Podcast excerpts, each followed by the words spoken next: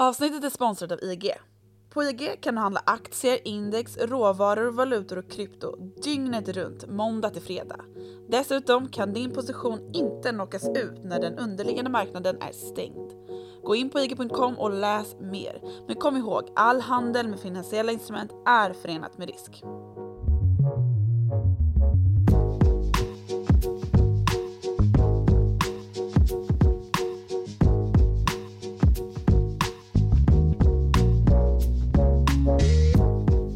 Ända sedan kalla krigets dagar på nittonhundrafemtiotalet har Taiwan befunnit sig mitt i ett ingenmansland mellan den kinesiska och amerikanska intressesfären. Mellan kommunism och kapitalism och själva valt det senare. Nu är ön, vars befolkning vill vara självständig, en rik och mäktig men onekligen också svag länk i en kedja vars brott skulle äventyra hela världsordningen. Och under inledningen av tjugotjugotalet kunde supermakterna ännu en gång konstateras rusta i kapp för att vrida makten över världens viktigaste handelsfarled ur fiendens grepp. I det ena lägrets ögon har Taiwan aldrig varit något annat än en kinesisk provins tillhörande Folkrepubliken Kina. I det andra är en liberal demokrati vars trygghet försäkras av västmakterna och U S As sjunde flotta som nu seglar upp till en ny kris i Taiwansundet. Mitt i en era då den livsviktiga handelsvägen i sydkinesiska havsregionen har blivit ännu mer ömtålig efter en förödande pandemi. Västvärldens allierade satsar fortsatt på handelsförbindelser och mjuk diplomati för att bringa ordningen åter till ett fritt Taiwan. Men frågan är om de allierades engagemang är tillräckligt, med ett Kina som talar allt mer tydligt om att man kommer göra vad som krävs för att Taiwans framtid ska vara som införlivat i Folkrepubliken under Pekings obestridliga och diktatoriska myndighet, även om detta leder till en våldsam och militär konflikt. Det här är Follow the Money, en podcast om makt, storfinans och börsen av och med mig, programledare Martin Nilsson och utrikesredaktör Joakim Rönning. Och idag ställer vi frågan om var Taiwan egentligen hör hemma och om svaret kommer leda till ett fortsatt kallt eller ett nytt hett krig när kedjan brister. För det menar du att den är på väg att göra, eller hur Joakim? Ja, men jag vill börja med att säga att det här blir ju ett kontroversiellt avsnitt. Det här också. Och jag vill börja med att säga hej till eh, kinesiska ambassaden. Vi hörs snart igen. Ja, vad kul. Ja, jag vill också voucha lite för vår sommarserie i närliggande region Sydostasien. Så just om man det. Vill ha lite, lite liksom täckning för hur den här geopolitiska situationen har uppstått i hela den här delen av världen, så ska man ju lyssna på den naturligtvis. Det var en tredelad serie, fyrdelad till och med va? Som vi gjorde här i somras, där vi helt enkelt gick igenom hela den regionen i... i historisk ordning egentligen. Ja. Så att man skulle få en bakgrund till hur relationerna mellan länderna ser ut. Det blir ju sjukt bra om man får vara lite sån. Ja, det kan du få vara. Ja. Det kan du vara. Men så om man vill ha lite insikt då så, så är det ju perfekt att börja där. Mm, man måste inte, men det, man kan göra det. Men idag ska vi snacka om en, en specifik del mm. av det här. Och det är ju Taiwan. Mm. Varför? Därför att det här blir ju en mer och mer intressant fråga nu. Och det har ju varit mycket uppståndelse kring just uh, att det har tätats till här i de diplomatiska leden, och det har ju även börjat likna lite grann som det såg ut på kalla kriget med dessa överflygningar av militärt slag som ju har varit särskilt intensiva här under hösten tjugotjugoett när man har i Kina firat nationaldag mm. och gjort det då genom att spänna musklerna, köra lite militärparad i luften nästan. Och det har ju följt lite grann en utveckling där man har genomfört mer och mer sånt här, och nu har det ju verkligen eskalerat och eh, nått sin hittills högsta punkt sen det blev lite surare i stämningen här mellan de två. Det är tydligt värre nu än bara varit tidigare. Alltså. Ja, det är man, mycket, man känner ju att värre. De här rubrikerna, typen av rubriker dyker upp då och då, men ja. Det är tydligt värre nu. Det är tydligt värre. Uh, här under nationaldagsfirandet så har sexhundra stridsflygplan och bombare, bland annat sånt som har kärnvapenkapacitet, flugit över uh, den här zonen då som har varit neutraliserad, eller om man ska säga. Och det har även flugits in över ön då. Uh, det här, för den här zonen då spänner ju över stora delar av Taiwansundet och över ön. Kan du måla upp lite, lite mer geografiskt? Vad har vi för någonting här? Vi har ju sydöstra Kina då. Som är, som är den kustlinje som vetter mot Taiwansundet. Och vi är i norra delen av Sydkinesiska havet. Denna farled som ju är så uppmärksammad utifrån Kinas anspråk i densamma. Man har ju kanske inte så mycket kust mot Sydkinesiska havet som, som man har anspråk på att äga liksom havskvadratkilometer här. Till exempel så tillmäts ju Vietnam ungefär någon, liksom, någon sjömil ut från sin egen kust. Sen är det Kina man är i, hävdar då Kina i sin liksom kartritning. Det är ju någonting som inte kringliggande makter håller med om och inte heller det internationella samfundet i övrigt. Så det här med Sydkinesiska havet har ju blivit en stridsfråga, och anledningen till det är ju att det är en så viktig handelsväg. Delvis då på grund av att Taiwan har blivit ett sånt mecka vad det gäller high-tech. Mm. Att det är delvis här som det uppfinns väldigt mycket av de eh, lösningar som ska göra möjligt då att tillverka avancerad e- elektronik. Och kanske framförallt utvecklas, som jag sa, det finns väldigt mycket företag som, som forskar och framställer möjligheter att bygga elektroniska komponenter, och sen så tillverkas de då, inte sällan i taiwanesiska bolag, men i fabriker i Kina. Mm. Så, så det är ju inte en situation där länderna, eller ja, oh shit nu... nu ja, tack redan, för den geografiska utläggningen. Ja, men nu var det redan klippt här med att inte kalla Taiwan för ett land. Ja. Uh, för det får man inte göra då enligt kinesisk, alltså Pekings regelbok. Vilka är det som, som officiellt håller med om att det är ett land? Det är väldigt få länder numera som gör det. Det är typ tjugofem, de flesta i Latinamerika av någon anledning. Paraguay är väl det största landet som, som anser att Taiwan ska kallas för ett land. Taiwans bröder Paraguay. Ja. ja. Lite lustigt. Otippat. Jag har faktiskt ingen riktig förklaring på varför. Nej, men det är ju, det är ju till, till och med så, jag tror att vi nämnde det någon gång för länge, länge sedan i något avsnitt, att Sverige är ju väldigt tydliga med att skriva på posten som skickas till Taiwan. Ja, men det är, det är en provins. Det är väl för att man är mest trött på Kina, tänker jag. Ja, att de alltid ska hålla på så. Mm. För när man, när man alltså, du får ju inte ha en karta i Kina där det står att Taiwan inte är en del av Kina. Alltså, indikeras. Så den här kartritningen är ju väldigt, väldigt liksom högpolitisk för Kina och deras svansföring som liksom eh, maktbenägen i sin egen. Det är en del av propagandamaskinen att man ja, suddar ut. Men sen så är det ju lite komple- mer komplext än så också. Kina har ju rätt till sin egen historieskrivning naturligtvis. Och sen så är det ju också så då att man kan ju anse att det här har ju gått så lång tid nu att man får väl släppa det liksom. Mm. För eh, om man ska gå tillbaka i historien då och titta på hur det blev så här från första början, så är ju den moderna stadsstat eh, som, som Taiwan har sitt ursprung i Republiken Kina, och den nationalistparti som Chiang Kai-shek, en gammal armégeneral, var ledare för. Och den här Republiken Kina grundades i början på nittonhundratalet, nittonhundratolv, på det kinesiska fastlandet. Sen så uppstod ju den här schismen mellan då Republiken Kina och folkrep- kommande Folkrepublikens ledare då, Mao Zedong. Så Chiang Kai-shek stod ju mot Mao Zedong, och det pratar vi väldigt mycket om i vår sommarserie, hur striderna här utspelade sig då i trettiotalets Kina mellan Japan då som invasionsmakt och de här olika grupperingarna då. Dels kommunisterna då under Mao och dels eh, antikommunisterna och de som ville ha en republik under Chiang Kai-shek då. Så det, det var ju tre olika grupperingar som stred mot varandra, om man ska säga så. Japan, kommunisterna och antikommunisterna. Men mot Japan så var faktiskt de här kinesiska styrkorna enade. Sen kom då republikens styrkor att försvagas betydligt mer än vad folkrepublikens gjorde. Så när kriget väl var slut, japanerna var utjagade, eh, och det, det liksom kinesiska inbördeskriget fortskred, så, så slutade det då med att kommunisterna vann. Mao Zedong blev ledare och Chiang Kai-shek istället då flydde med ungefär en, en och en halv miljon kineser som var i regel kapitalistiskt lagda, trodde på demokrati, kanske var högutbildade. De hakade på då till Taiwan. Så, så där har vi liksom grunden till den statsstat då som kom att bli eh, Taiwan, eller från början så kallade man den för Formosa. För det var så portugisiska sjöfarare kallade den en gång i tiden, och det kom att bli liksom namnet. Sen så, sen så har ju liksom eh, ön Taiwan tillhört Chiang Kai-shek och um, nationalistiska politiska krafter då.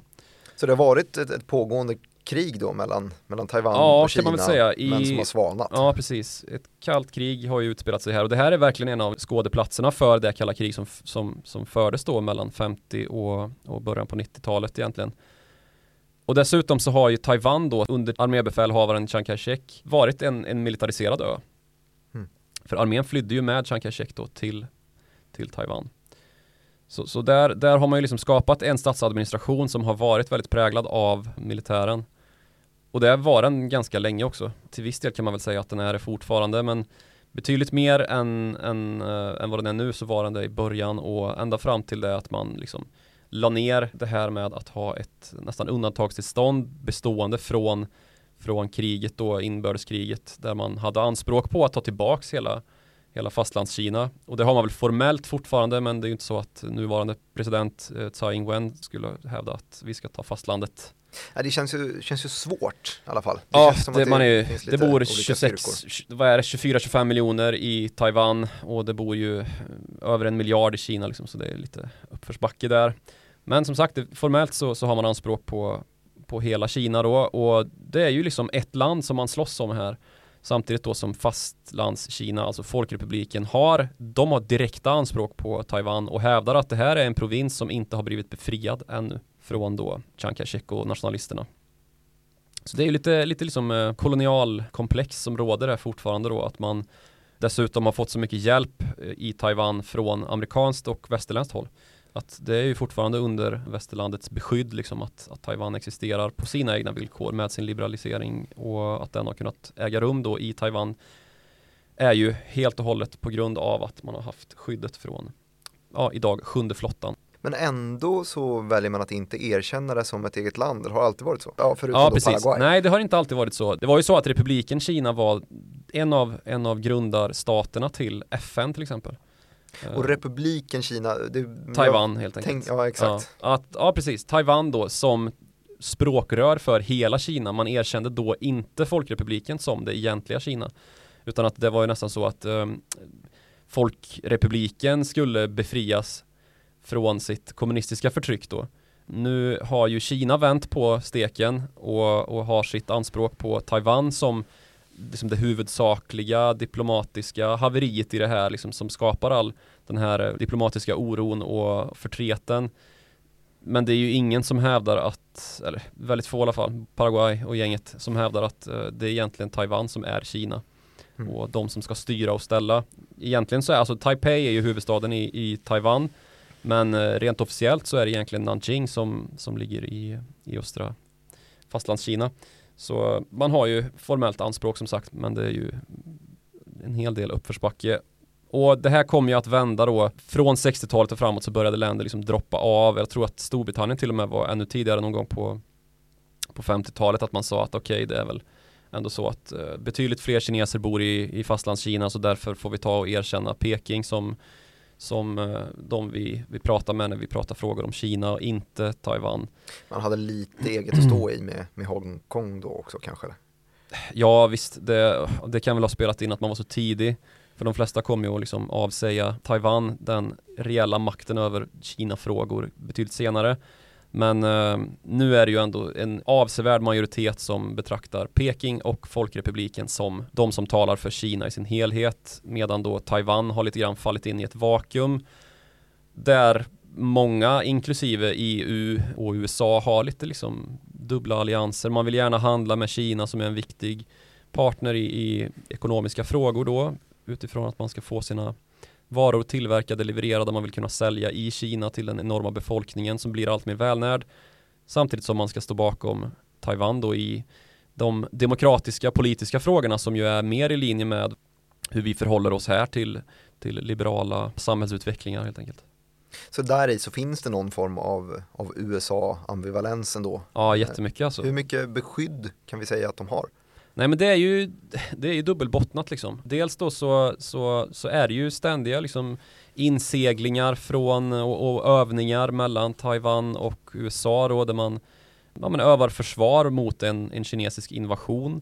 Och visar vi då att Kina har en hel del sådan aktivitet också naturligtvis. Att man övar på att invadera Taiwan.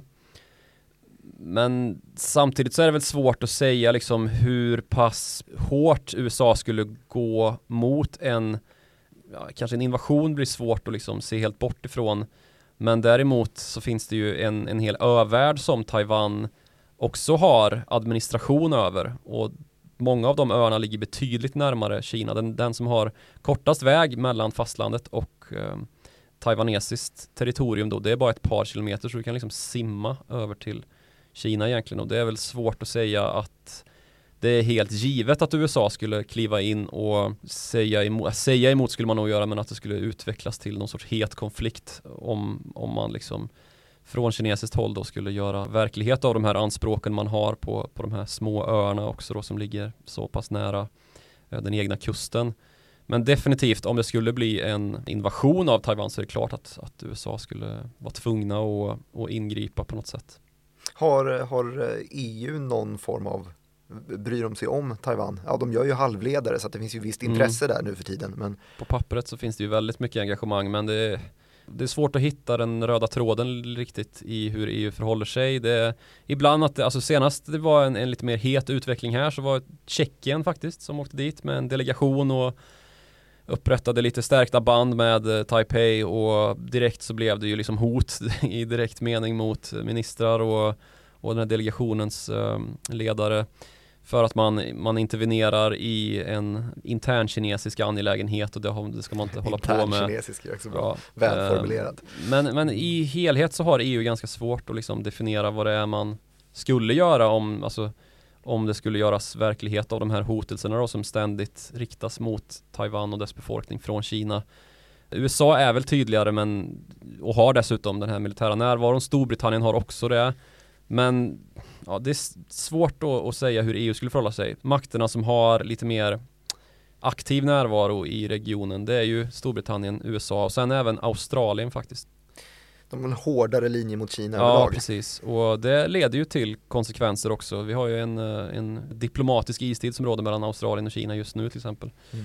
Uh, på grund av då att man enligt kinesisk utsago då håller på och pillar i internkinesiska angelägenheter som sagt. Och det kan ju vara såväl Xinjiang som, som Taiwans självständighet och såna här grejer. Du, när man får fråga dig om vad är det som har hänt, så hade jag vanligtvis inte förväntat mig ett svar som börjar nittonhundratolv eller vad det nu var du sa. Utan jag hade tänkt då kanske lite mer närhistoriskt. Vad är det som har gjort att det seglat upp precis nu? Vad är det som gör att det är överflygningar och rekord i kränkningar precis just nu? Vad, vad börjar egentligen den här moderna historien om att Kina faktiskt börjar agera på att ta över? Alltså det finns ju ett gäng slumrande konflikter i den kinesiska intressesfären. Och Kina är ju i regel inte så att man tidigare i historien har varit särskilt intresserade av att föra invasionskrigföring av andra länder, utan det har ju varit liksom regioner som har tillhört Kina på ett eller annat sätt som man har varit intresserad av. Och de som är kvar egentligen som den här typen av regioner, så har vi ju några som, som alla känner till. Tibet till exempel är ju en sån. Och det har ju varit liksom en ständiga... ganska sval zon nu. Ja, nu är väldigt sval. Ja. Mm. Uh, men, men historiskt då så har det ju varit, dessutom med Dalai Lama som, som en, en viktig figur i skeendet liksom, att väst har tagit ställning för Tibets räkning. Sen så har vi ju de här gamla kolonierna då, Macau och Hongkong, där det har hettat till ordentligt ju. Uh, inte Macau, men i, i Hongkong då. Macau är en gammal portugisisk angelägenhet, och Hongkong då som brittiskt uh, för detta. för detta koloni. Och där har ju övergången under en ganska lång tid skett ganska så fredligt ju. Man hade den överlämningen nittonhundranittiosju och, och sen så har det ju fått köra på liksom i sin liberala demokratiska anda tills under fjolåret då, när det urartade och de här protesterna blev för långvariga för att Peking skulle se mellan fingrarna. Och nu har man ju tagit tillbaka det på permanent basis. Säga vad man vill liksom i Peking att Hongkong har ett eget styre och så, men det är ju väldigt eh, numera inflätat i det kinesiska via de här säkerhetslagarna då. Det här one country, two systems är lite skakigt. Precis, det gäller ju för Hongkong. Att man då ska, ha, ska få ha sitt politiska styre, demokrati, men nu är det ju mer en, en skendemokrati liksom. Men Taiwan och Taipei är lite mer invirat. Där är Kina lite hårdare på vad de vill göra. Ja, fast samtidigt så är ju gällande det här one country, two systems policyn då, till skillnad då från Hongkong som ju är dessutom mer närliggande till, till Kina. Det, det är ju en ö som, som är direkt ansluten till, eller öar är ju inte direkt anslutna, det är ju själva premissen, men via bro så är det ju direkt anslutet till kinesiska fastlandet. Så, så Hongkong är ju, skulle man väl kunna säga, mer kinesiskt än vad, än vad Taiwan är ur den aspekten rent geografiskt. Men vad gäller Taiwan just så, så har ju Peking gått med på att Taiwan ska få ha sitt självstyre och dessutom en egen militärmakt som ju hela republiken Kina tog med sig då när man, när man grundade det politiska styre som har varit Taiwans nittonhundrafyrtiosju och framåt liksom. Så det är ju lite att det sticker ut att man ska få ha en egen, ja, men en egen försvarsmakt som ska, som, som ska stå för säkerheten på Taiwan. Eh, även som en del av eh, Folkrepubliken Kina då. Mm.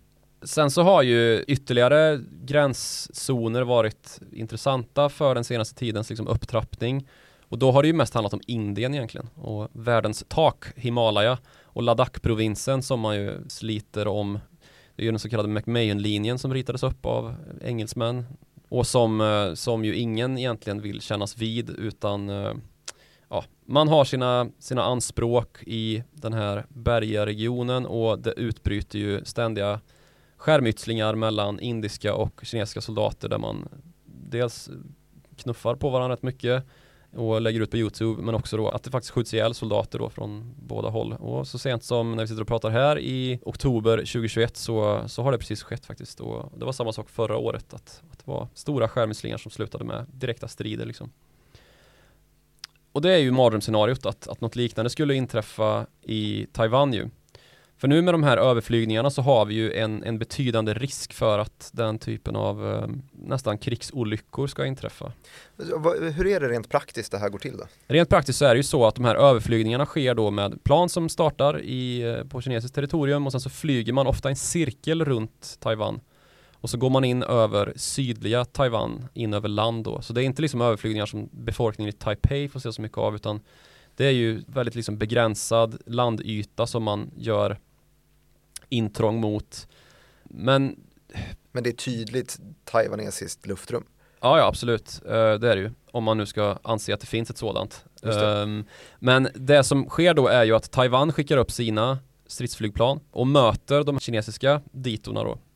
Och hur det går till, det finns det ganska bra bilder på. För det ser ju, det ser ju liksom Taiwans militärmakt till att uh, publicera i efterhand då, så att man ska kunna stärka det egna narrativet för hur det här sker i, i motsats då till den kinesiska propaganda som kablas ut mm. för att destabilisera Taiwan och, och den liberalism och demokrati som finns där.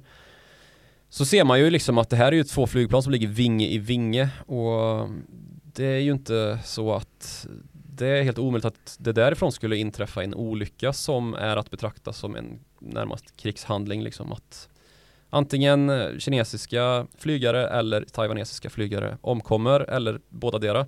Just det, att man råkar på något sätt förorsaka en olycka mellan dem. Ja, det är precis. Svårtolkat om det är en olycka eller inte. Ja. Och, sen så och dessutom så uppstår det ju liksom konfliktlika situationer. Så någon som är lite liksom lös på avtryckaren, det skulle ju också räcka för att det skulle bli en faktisk krigsgärning. Och det är ju någonting som lyfts fram också då av militärstrateger som pratar mycket om den här konflikten och lyfter fram den som faktiskt vårt största hot för en het konflikt just nu som involverar då supermakter som Kina, U S A och även andra spelare i den här regionen, Japan till exempel. Det är ju ingen militär stormakt men en ekonomisk i alla fall. Men så tolkar man det här då som att Kina vill framkalla en sån konflikt för de står i alla fall ganska tydligt som som vinnare om det är så att man inte får med sig väst. Om Taiwan står ensamma så är det ju tufft för dem. Ja, alltså visst är det naturligtvis så att det skulle liksom bildas läge ganska snabbt och vissa skulle kanske hålla med Kina, vissa skulle kanske hålla med väst mer och, och gå på Taiwans linje. Men det är samtidigt inte så att det är helt nödvändigt för Kina att ha så värst mycket allierade i en sådan konflikt eftersom att det här är ett land som nu har rustat upp väldigt kraftigt och som plötsligt är dominant i den här regionen faktiskt. För trots att U S A ju är välkänt för att ha en väldigt stor närvaro i Stilla havet ända sedan innan andra världskriget liksom. Och, och liksom ha ett maktinflytande här genom Filippinerna till exempel. Att det liksom i sin tur utgör en av grundorsakerna till att Taiwan är så känsligt och intressant och viktigt liksom för U S A. Att det har ju fungerat som en, en skyddsbarriär då för egna militärbaser på Filippinerna, på Okinawa som tillhör Japan, en liten ö. Så är alltså Kinas marin större nu med fler skepp och större arsenal än vad U S A:s dito är vad det gäller den här regionen. Visst, man kanske skulle kunna skicka dit eh, betydligt större krafter, men i liksom en akut fas så, så är Kina dominant även militärt här.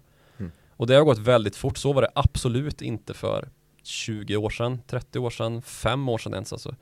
Så det liksom går med en oerhörd frekvens hur Kina har rustat upp sitt marina försvar och även sitt flygvapen då för att kunna ha anspråk på Taiwan. Och den här liksom överflygningstaktiken som man kör med är ju också ganska tydlig vad man liksom att, att vad liksom syftet med den är. Det är ju att trötta ut Taiwan, både liksom tömmare på militära resurser men också ekonomiskt. Att man inte ska kunna ha råd att köpa all sin militärmateriel som man gör från U S A. Och det är ju amerikanska F sexton-plan och andra liksom, all, annan militärmateriel. Och även att man ska liksom slita på det manskap som finns på ön eh, som ju flyger de här flygplanen och som bemannar båtar och annat. Just det, för här har vi sett tecken på tidigare att det har varit olycksfrekvensen har gått upp ordentligt. Ja, något väldigt... från taiwanesiskt håll, ja. Just för att man, man jobbar övertid. Ja, och det ser vi ju liksom orsaken till oro, att det finns en hel del oro hos militärstrateger som bedömer den här regionen som den allra farligaste för stormaktskrig just nu. Att, att det har ju redan skett incidenter och dödsolyckor där piloter, taiwanesiska piloter har skickats upp och aldrig kommit hem igen för att ja, det har, verkar ha blivit för mycket. Man kanske inte har um, möjlighet att underhålla de flygplan som, som ska skickas upp i tid och otid, och det har helt enkelt inträffat um, tillbud som har slutat med dödlig utgång. Men det här måste ju vara worst case scenario då, att det blir ett öppet, hett krig mellan parterna. Vad har vi annars för sannolika utvägar för den här konflikten? Det som man väl får rikta in sig på allra mest alltså, är ju ett fortsatt kallt krig kanske. Sen hur länge det blir ett pågående kallt krig är väl bara att gissa, men det här liksom mer rosenskimrande scenariot att det skulle bli frid och fröjd liksom, och att Kina skulle lägga ner sina anspråk eller att Taiwan skulle typ gå med på att införlivas i Folkrepubliken. Det är nog nästan ingen som tror. Nej, för här har ju Taiwan också tagit en, en hårdare linje mot Kina än man haft tidigare, eller hur? Mm, precis. Man har ganska nyss fått sin första kvinnliga president, hon heter Tsai Ing-wen, och hon har ju fört en väldigt tydlig linje då mot att vi ska vara självständiga. Taiwan ska vara ett självständigt land, en egen stat, och vi har inte i Folkrepubliken att göra. Vi kommer inte hamna där under mitt överinseende, och det finns, det finns liksom ingen sannolikhet för heller att vi skulle på något vis låta oss falla in i Folkrepubliken under kommunistflagg.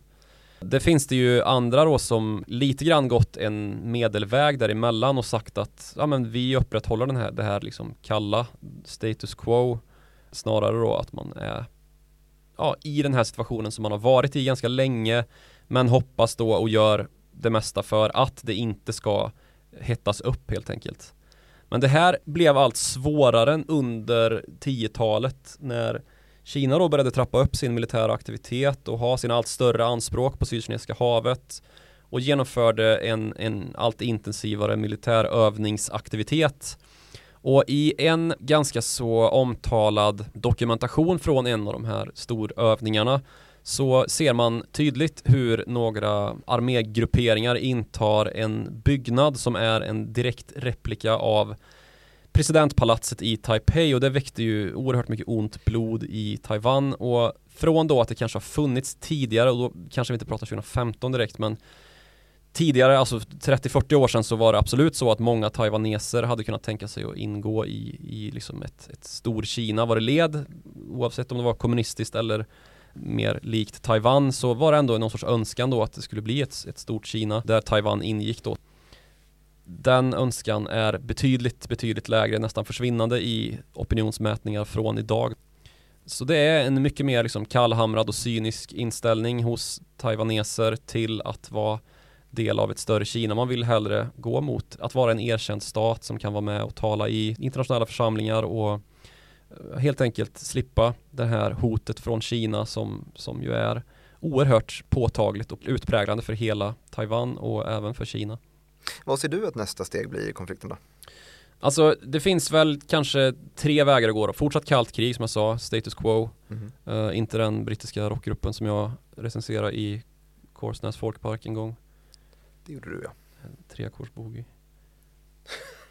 Nej, men ett annat alternativ är väl att, att det blir ett eh, litet Krim-scenario. Mm. Och då pratar vi ju om Rysslands annektering av Krim som genomfördes tjugofjorton. Men det ligger ju ganska färskt i minnet ändå. Ja, Krim tillhör ju Ukraina och har en stor minoritetsbefolkning av ryssar. Enligt Ryssland då så var det denna minoritetsbefolkning som, som stod för viljan att ha en rysk tillhörighet igen.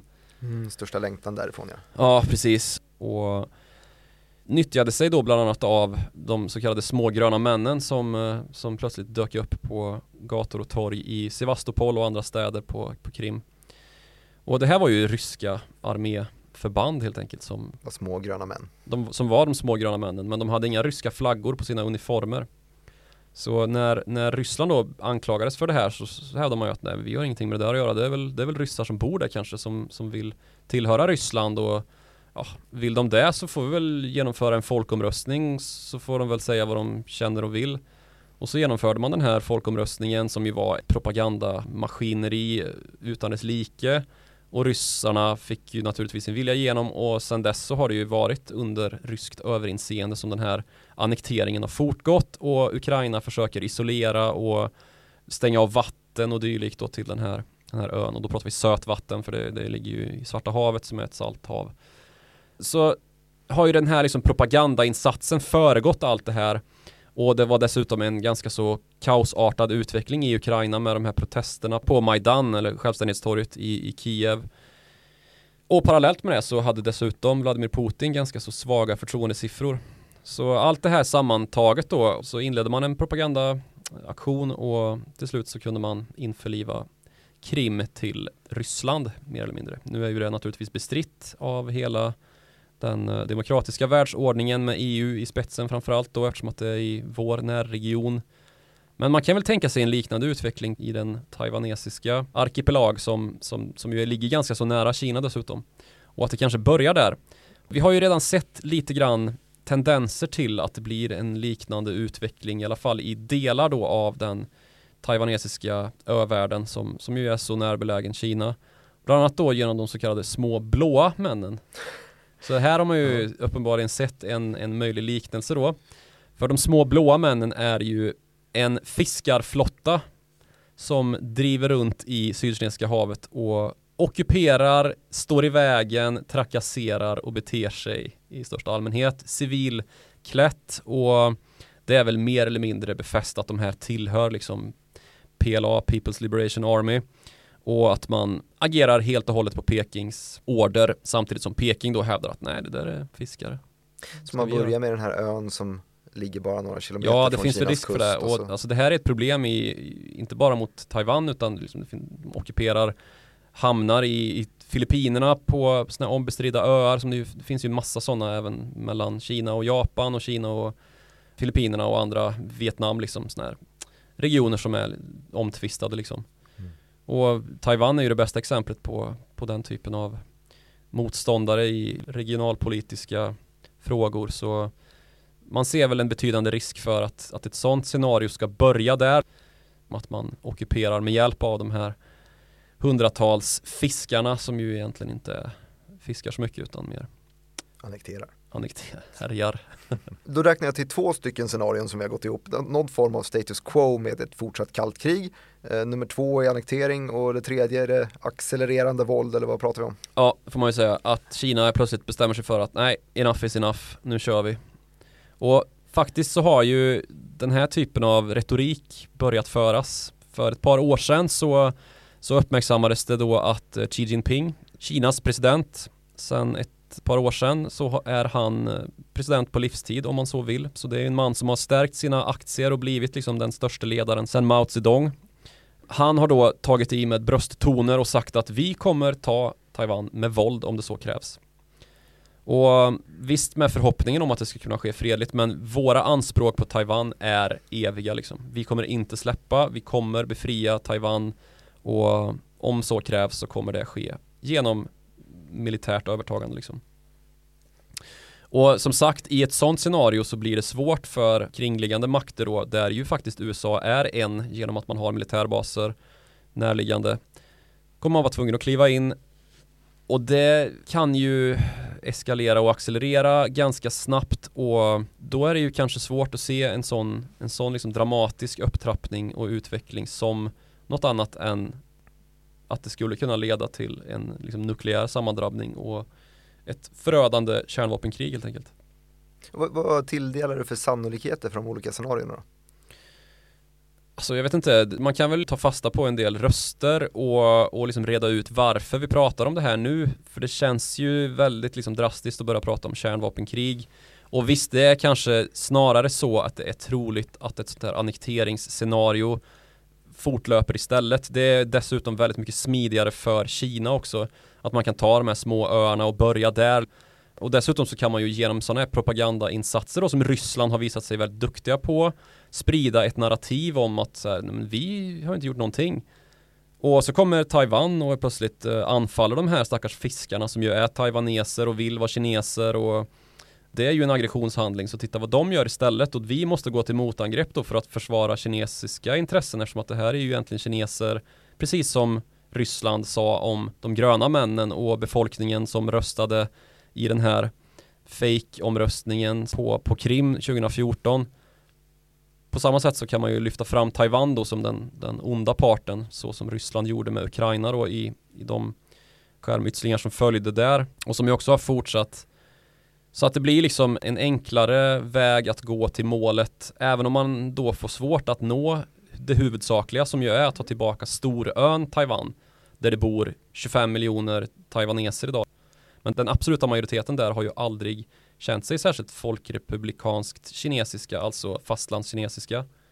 De är födda och uppväxta i ett fritt Taiwan, där det, det första asiatiska landet där samkönat giftermål blev legaliserat, och där det är liksom sett till yttrandefrihet helt raka motsatsen till vad folkrepubliken är idag. Men det skulle det vara svårt att liksom vinna över dem att låta sig bli införlivade i det kommunistiska Kina helt enkelt. Så det, jag tror inte att man hyser några illusioner om att det skulle gå lätt att bara ta Taiwan och sen göra det till en kinesisk provins på det sättet som man, som man talar om. Men för de ekonomiska intressena som ofta brukar kunna vara ganska drivande i sådana här situationer, så finns det ju ändå en lättnad i att man öppnar upp kanalen till Kina på något sätt. För det måste ju finnas väldigt mycket utbyte däremellan som är livsviktigt för Taiwan, att handeln kan froda. Så man slipper stå ensam där som en ö i. Ja. För det är så en bra geografisk punkt, men det är ändå en liksom miljardbefolkning som man kan handla med. Ja, men det spåret går inte heller riktigt att köra hela vägen fram, för det är ju trots allt så att hela världens teknologiska utveckling är ganska så beroende av Taiwan och ett bolag som heter T S M C, Taiwan Semiconductor Manufacturing Company, som alltså tillverkar chip, och dessutom är ett bolag som heter Foxconn som, som är världens största kontraktstillverkare av elektronik. Deras verksamheter och Kina är ganska så tätt förknippade faktiskt. Mm. Även om det är så att Kina inte har möjlighet ens att tillverka en del högteknologiska chip på grund av att man saknar den teknik som ett nederländskt bolag som heter A S M L utvecklar. En teknik som är så komplex och, och, och väsentlig för nationella skyddsskäl att Kina helt enkelt inte får köpa den av Nederländerna. Utan det är bara liksom Taiwan är ett land, Japan, Sydkorea och U S A och de europeiska staterna får köpa den tekniken.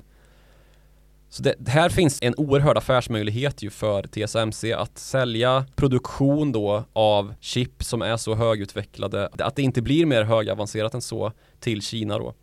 Alltså det här har ju varit en, en krydda ändå i den här konflikten just ja, med precis. Pandemin, att Taiwan måste väl varit den enskilt största vinnaren på något sätt. Det har ju varit en framgångssaga. Alltså, aktien för Taiwan har ju ja, verkligen. verkligen rest just ja. i dels pandemihantering, att man har klarat av det på ett jäkligt snyggt sätt, få dödsfall, knappt någon egentlig smittspridning vad jag förstår. Mm. Och alltså då att eh, T S M C har vunnit så pass mycket mark och man är teknikledande i världen. Mm. Från ett ja, relativt litet land. Ja, samtidigt så har vi då en utveckling i, mellan U S A och ja, men, västallierade och Kina ju. Där bolag som Huawei till exempel har kraschat. Där man har förbjudit dem att importera eh, chip från bland annat T S M C. För T S M C ska man ju vara noga att säga då, det är ett, ett bolag som först och främst låter upplåter fabriksfaciliteter för andra bolag att tillverka sina chip.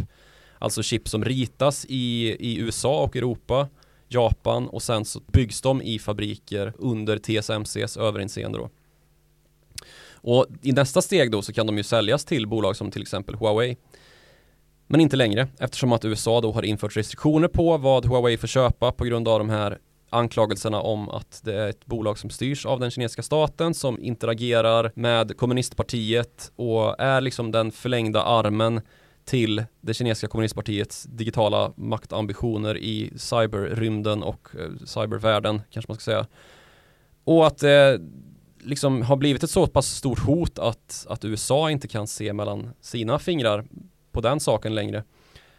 Det har ju varit en, en tung smäll för Kina.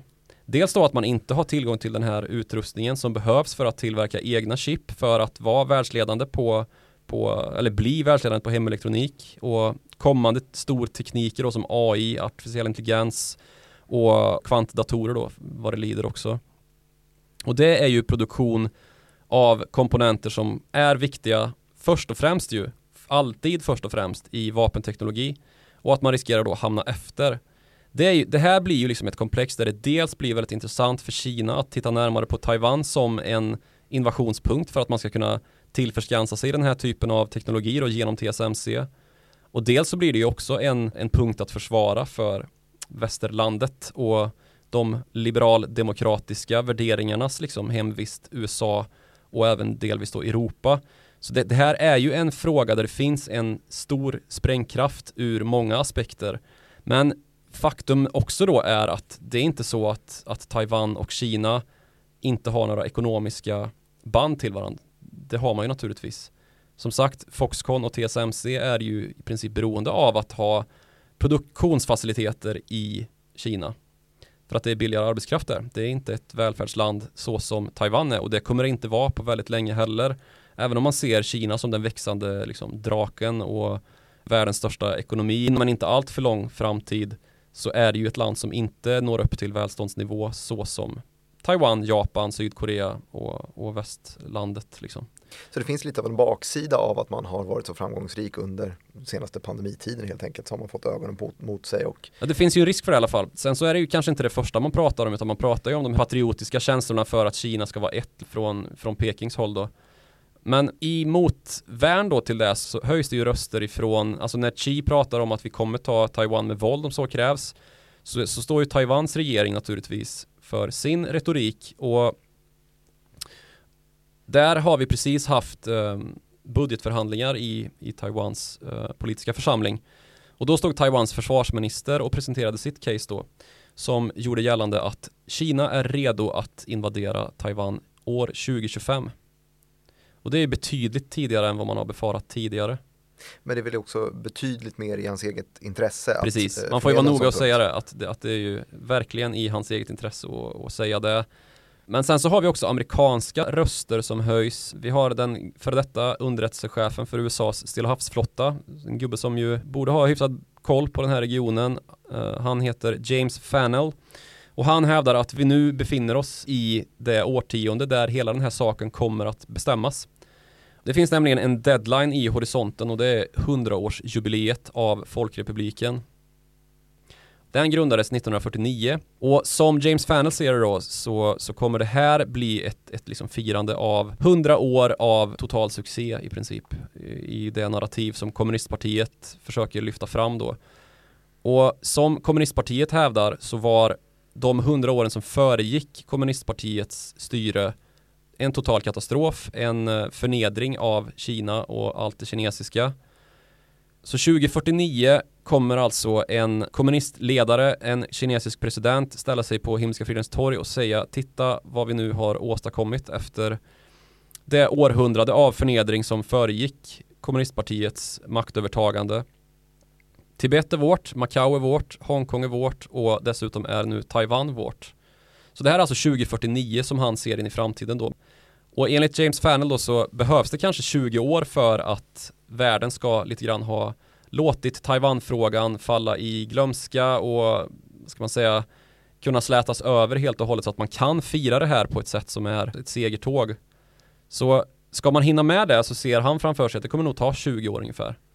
Det är svindlande när man jämför det här med vad man är van vid, som är fyra år i mandatpolitik och ja. bensinuppror och plastpåseskatt. Det är det fina. Men, ja, så det ska man ju nästan på något sätt imponeras av också, den långsiktigheten som finns i, ja, i politiken. Och sen ska vi säga också då att, att det här är ju James Fannell, en, en amerikan som säger det här, och han är för detta företrädare för, för amerikanska eh, militärmakten. Men som han då ser det så är tjugo tjugosju en rimlig utgångspunkt för när Kina kommer liksom ha vässat sina vapen tillräckligt för att kunna skrida till verket med då ett försök att eventuellt invadera Taiwan. Sen så finns det ju naturligtvis en, en bredare omvärldsanalys som går att göra här. Mm. Vi står fortfarande lite grann mitt i ett eh, vapenstillestånd som, som förlängs, förlängts av att vi hamnade i en pandemi. Men ett handelskrig som ändå liksom inte är slutfört än. Vi har situationen kring eh, Huawei, Kinas största bolag, som ju har, som ju har liksom straffats stenhårt för eh, de här anklagelserna som, som U S A har riktat mot bolaget om spionage och, och annat. Det här är ju någonting som man skulle kunna se som en potentiell förhandlingsbricka ju. Eh, att man skulle kunna trada Taiwans frihet mot att man får tillgång till ja, men, den teknik som behövs för att Kina ska vara ett framstående land. Mm. Så att det kan bli en stor politisk överenskommelse då som är fredlig. Vi är också i en situation där, där covid nitton ju har slagit ut stora delar av världens leverantörskedjor.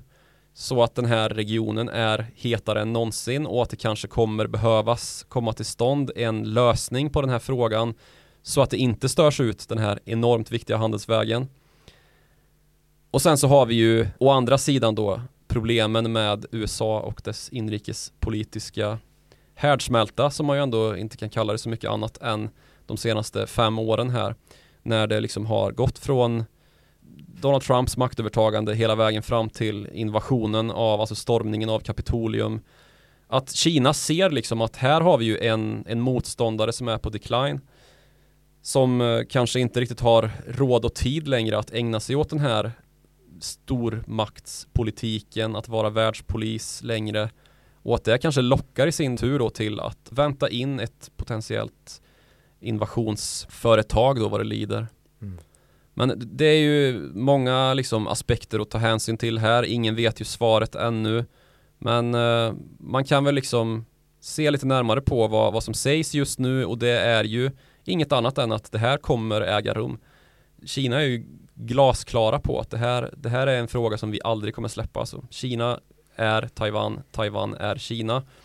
Mm. Och det är ju inte egentligen en, en särskilt binär fråga heller. Jag, jag hörde av mig, växlade ett par ord med en, en gammal pluggkompis som, som bor och har bott i, i Taipei sedan eh, ganska många år nu.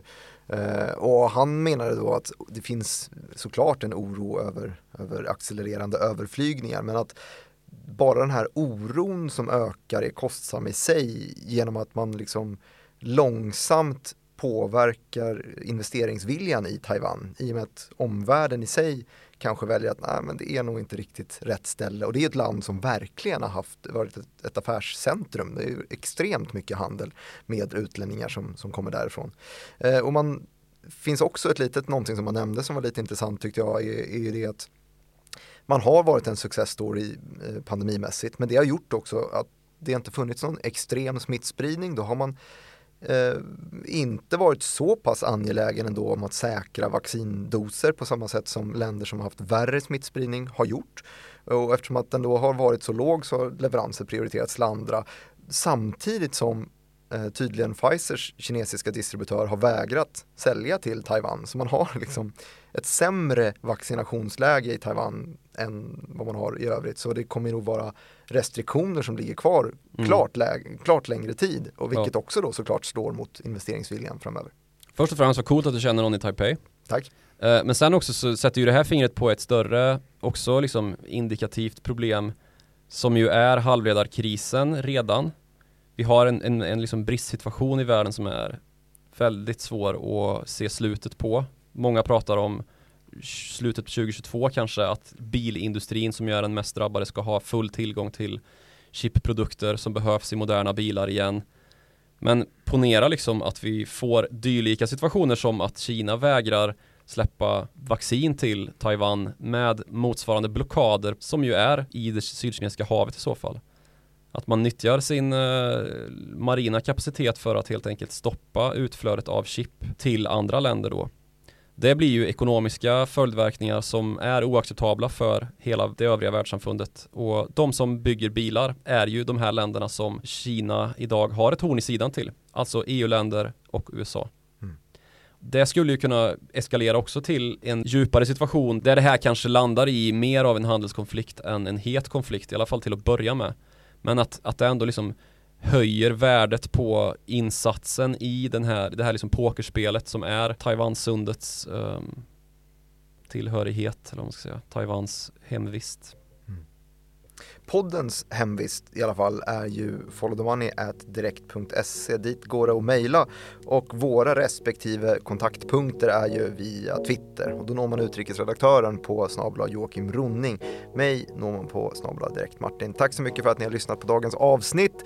Vi hörs igen om en vecka.